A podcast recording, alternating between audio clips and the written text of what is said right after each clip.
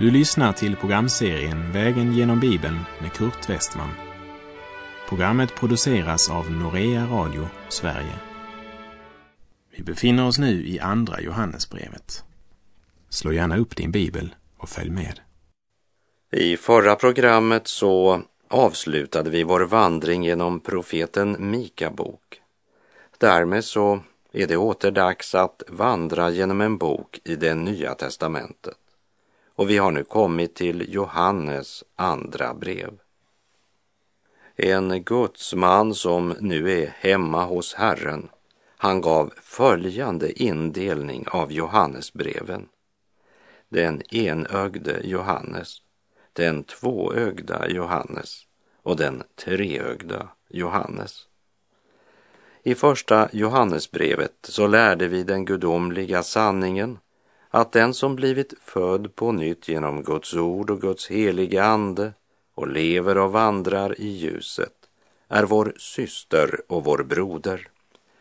Och när vi nu ska vandra genom tvåögda Johannes kommer du likt vandringen genom Johannes första brev att förundras över hur kort brevet är, men också över hur innehållsrikt, varmt och välsignat brevet är.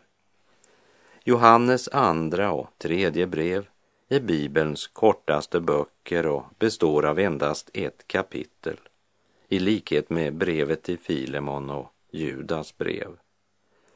Johannes, kärlekens apostel, har författat dessa tre brev som också bär hans namn i sin titel. Vi vet inte exakt när och var han skrev dessa brev, men mycket talar för att breven skrevs i Efesus, sannolikt någon gång mellan år 90 och år 100 efter Kristus. Det är intressant att tänka på att Jesus kallade Johannes och hans bror Jakob för åskans söner samtidigt som vi ser åskmolnen skingras när vi läser de tre Johannesbreven. Eftersom dessa tre brev så tydligt talar om att vi måste älska trosbröderna. Annars är du inte ett Guds barn. Det är ett starkt vittnesbörd om sinnesändring. Det vittnar om ett sinne som förvandlats i gemenskapen med Jesus genom sinnets förnyelse som Paulus talar om i Romarbrevet 12, vers 2.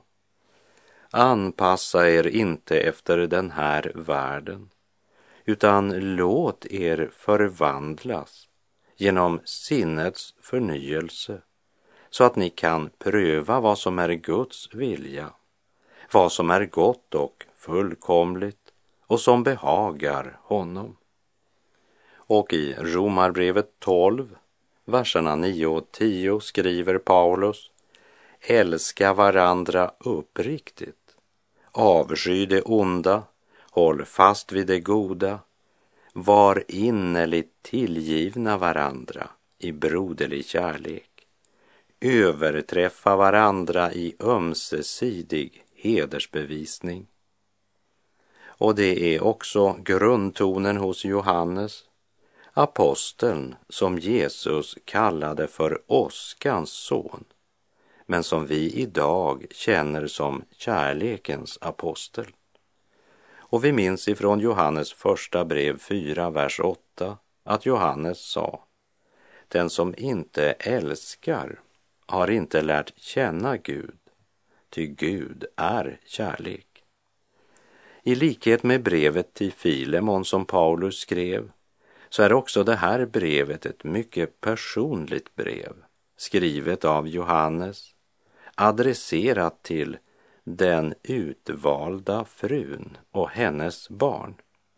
Frågan har ofta ställts huruvida det grekiska ordet elekta som översatts med den utvalda, om det är en titel eller om det refererar till en gammal dam i den första församlingens tid som hette Elekta. Innan vi går vidare så vill jag påminna om att Johannes skriver om Guds familj. Paulus skriver om Guds församling, Kristi kyrka. Och Petrus skriver om Guds sätt att styra och regera. Det är viktigt att vi tänker på dessa skillnader när vi läser de olika brev som Paulus, Petrus och Johannes har skrivit. För det hjälper oss att förstå mycket mer av det de skriver. Vare sig Johannes brev är adresserat till en enskild eller till en församling så tänker Johannes i termen Guds familj. Han ger konkreta råd i samband med alla de svårigheter som hade uppstått i församlingarna på grund av falsk lära. Han har något att säga om hur de ska ta emot kringresande förkunnare, hur den lokala församlingen ska förhålla sig till dessa och det de förmedlar. Brevets tema är sanningen trogen i kärlek. Och då ska vi ha klart för oss att sanningen aldrig förnekas av den sanna kärleken. Och när Herren talar om kärlek så betyder det aldrig att se mellan fingrarna med synd och orätt. Därmed är det inte rätt att ta emot villolärare, vilket Johannes gör helt klart för oss här i sitt andra brev. När vi talar om sanningen gäller det alltså det grundläggande. Jag tänker inte här på skillnaden mellan metodist, baptist, lutheran, pingstvän eller frälsningssoldat eller något annat. Utan det handlar om skillnaden mellan att leva i ljuset eller att inte leva i ljuset. Det handlar om vårt personliga förhållande till Guds ord. Det handlar om Kristi gudom och hans frälsningsverk på korset för oss och hans kroppsliga uppståndelse. När jag möter en person som är enig i skriftens vittnesbörd om detta och bekänner sig tro på allt vad skriften vittnar, då är det en broder och syster i tron. Även om vi skulle se olika på några mindre väsentliga detaljer. Tron på skriftens gudomliga inspiration är något som förenar, samtidigt något som skiljer eftersom det alltid funnits och kommer att finnas människor som kompromissar med Bibelns budskap. Nyckelordet i Johannes första brev var kärlek. Men det är den kärlek som begränsar sig till Guds familj. Guds barn skall älska varandra. Den som inte älskar har inte lärt känna Gud, sa Johannes i sitt första brev. Kärleken, omtanken om varandra, det är Guds barns kännetecken, säger Guds ord. Kärleken till Kristus och till trossyskonen. Hur Guds barn ska älska varandra, det är kärnan i Johannes första brev. Därför tror jag att det är nyttigt och nödvändigt att påminna varandra om den sanningen igen. Jag citerar Johannes första brev kapitel 4, vers 10 och 11. På samma sätt är det uppenbart vilka som är Guds barn och vilka som är djävulens barn. Den som inte gör det rätta är inte av Gud, ej heller den som inte älskar sin broder. Klarare än så kan det inte sägas. Johannes säger att det finns ingen möjlighet för den som kallar sig Guds barn att slingra sig undan kravet om att älska sin broder. Om rättfärdigheten inte praktiseras i vardagen är vi inte Guds barn. Det är Guds barns yttre kännetecken.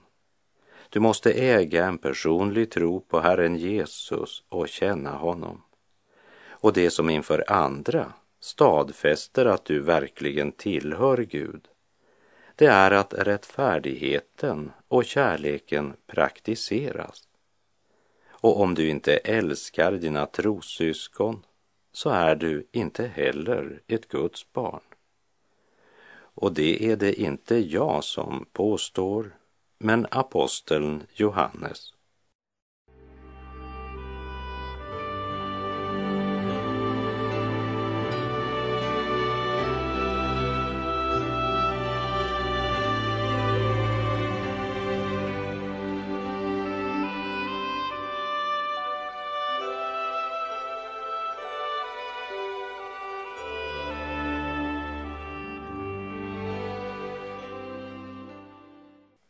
Men hur ska vi förhålla oss till alla de som inte tillhör Guds familj?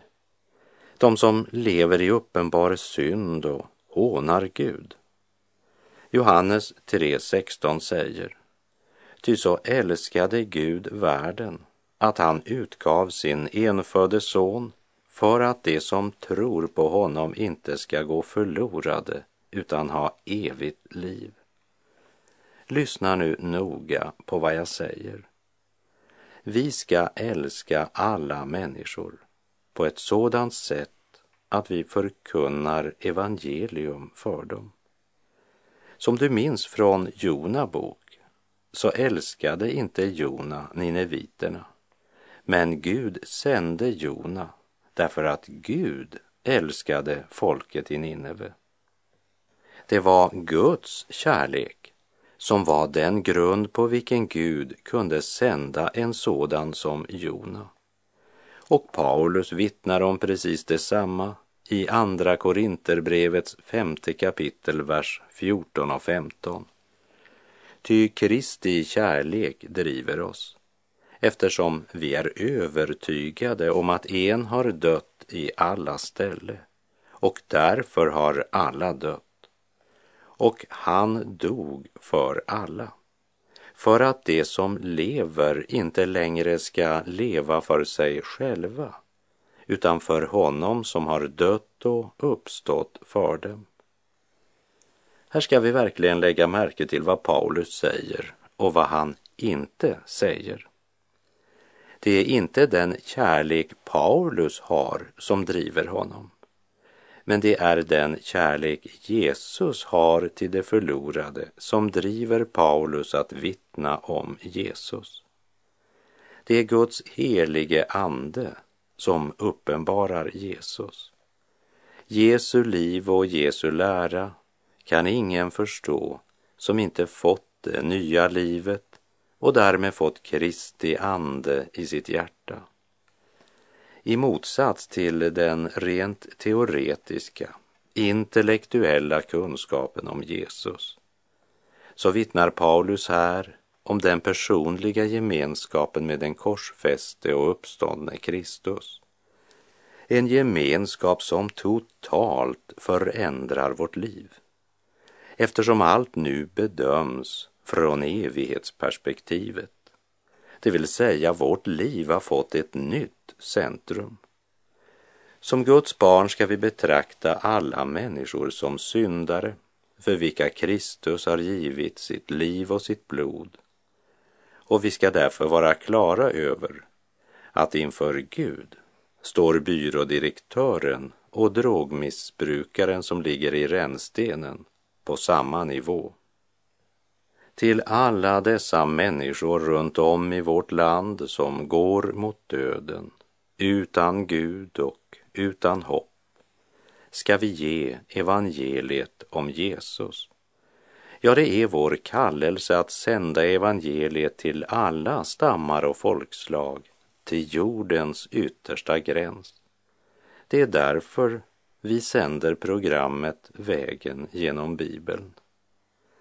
I Lukas 6.27 säger Jesus, men till er som lyssnar säger jag, älska era fiender och gör gott mot dem som hatar er. Att älska våra fiender, det betyder inte att vi ser mellan fingrarna med det som Gud kallar synd. Men det betyder att vi i ord och gärning ger dem budskapet om Herren Jesus Kristus. I sitt första brev fokuserade Johannes på kärleken. I sitt andra brev fokuserar han på sanningen. Och sanningen om varje människa är att ingen kan komma till Gud utom genom Jesus. I Johannes 14.6 säger Jesus jag är vägen, sanningen och livet.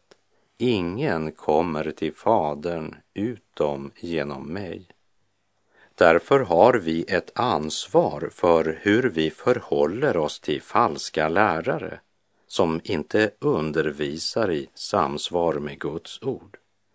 Vi ska inte vara undfallande när det gäller falska lärare, utan istället avslöja dem i ljuset av Guds ord. Vi ska inte ens ta emot sådana i våra hem, säger Johannes. En annan sak vi ska lägga märke till för att få ett rätt perspektiv på vad Johannes talar om i sitt andra och tredje brev. I första brevet sa Johannes att vi skulle vandra i ljuset liksom han är i ljuset. Sanningen och ljuset är samma sak och återfinns i Guds ord. Och vi har redan sett att kärleken och sanningen inte kan skiljas från varann. Båda sammanfattas och personifieras i Kristus. Kristus är inkarnationen av kärleken och sanningen. Han är sanningen och han är kärleken. Det är ett ord till vi ska lägga märke till och det är ordet vandrar eller lever som det är översatt i Bibel 2000 och i folkbibeln. King James och Norsk bibel har översatt med ordet vandra. Det gladde mig mycket att bland dina barn finna sådana som lever i sanningen så som Fadern har befallt oss, som det står i kapitel 1, vers 4. Johannes talar om sådana som vandrar i sanningen och som lever efter det bud som apostlarna har tagit emot av Fadern. Och så säger han i vers 6. Ja, detta är kärleken, att vi lever efter hans bud. Detta är det bud ni har hört från början, att ni ska leva i kärleken. Eller vandra i hans bud, som det står i norsk bibel. I sitt första brev skrev han i kapitel 3, vers 10.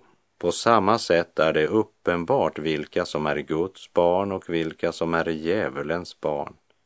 Den som inte gör det rätta är inte av Gud, ej heller den som inte älskar sin broder.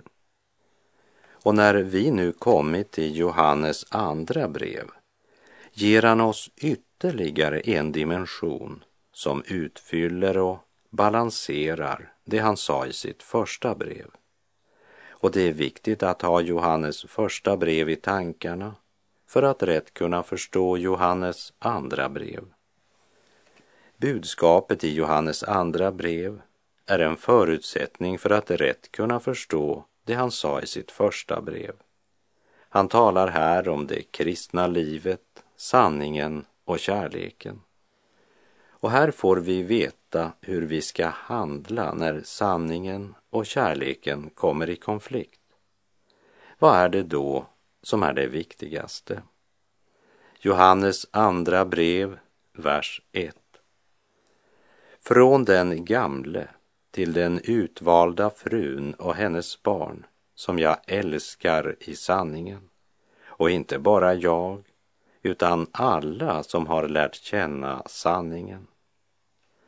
Även om den gamle kan ha samma betydelse som det vi kallar äldste i församlingen, så tror jag att Johannes här talar om sig själv som en gammal man. Vi lägger märke till att han inte åberopar sig sin auktoritet som apostel, utan bara som den gamle. Och det verkar som om Johannes förutsätter att de han skriver till vet vem det är som kallar sig själv så. Även om orden den utvalda frun kan syfta till en prominent kvinna i församlingen så är det nog mera sannolikt att det syftar på församlingen och att barnen syftar till alla dem som tillhörde Kristi församling. När jag säger Kristi församling tänker jag inte på lokalförsamlingen eller något visst samfund, men på den globala, världsvida Kristi kropp. Och detta brev det har varit aktuellt för Kristi församling ner genom historien och dess budskap har varit till mycket stor nytta när det gäller att bevara livet i det troendes församling. Jesus sa om denna tidsålders avslutning att eftersom laglösheten tilltar kommer kärleken att svalna hos de flesta, som det står i Matteus 24.12. Och när det blir brist på en vara, då talar alla om den. Min far han berättade att under andra världskriget så talade man väldigt mycket om kaffe i Sverige.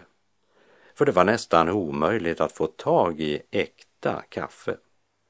Det såldes alla möjliga sorters surrogatkaffe. Och eftersom kärleken svalnat hos de flesta och det råder brist på den varan så talar alla om kärlek.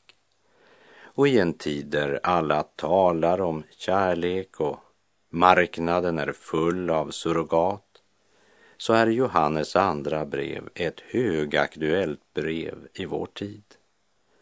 Om frun och hennes barn säger Johannes att han älskar dem i sanningen.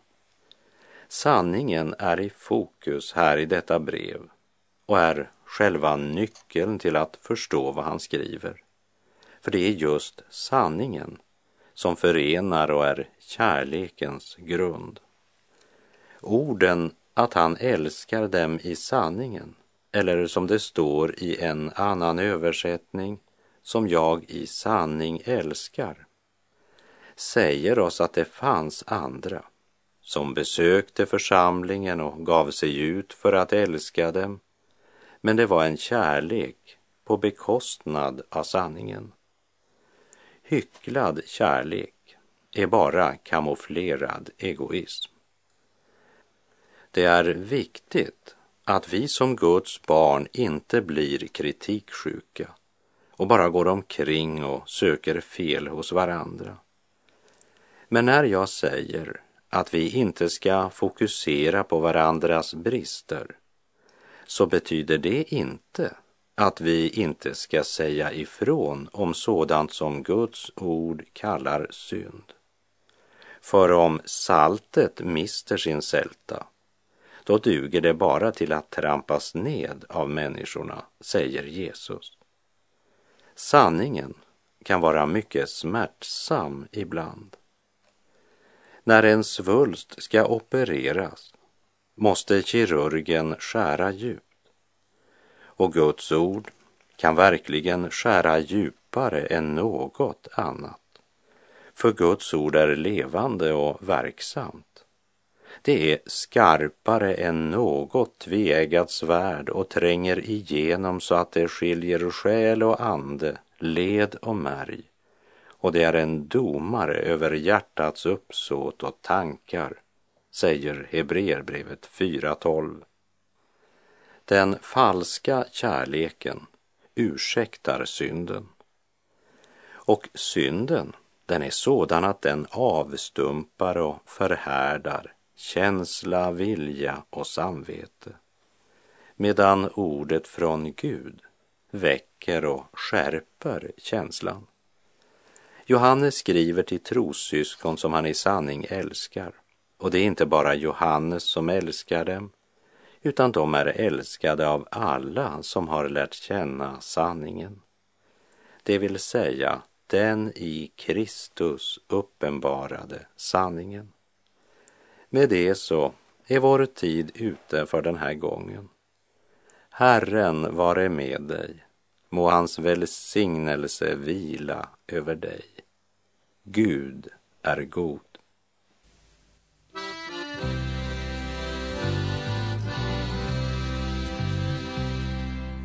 Från himmelen kommer du, beredd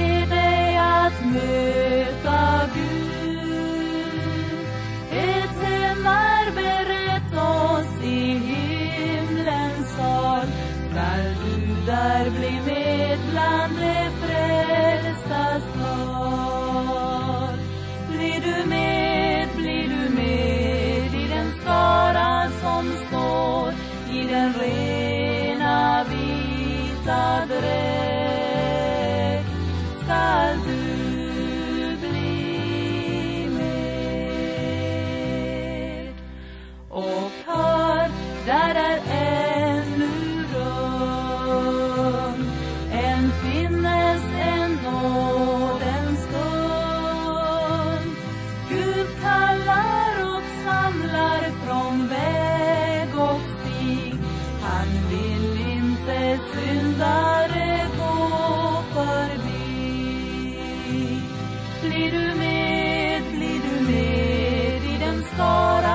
om i tiden rena visa dret.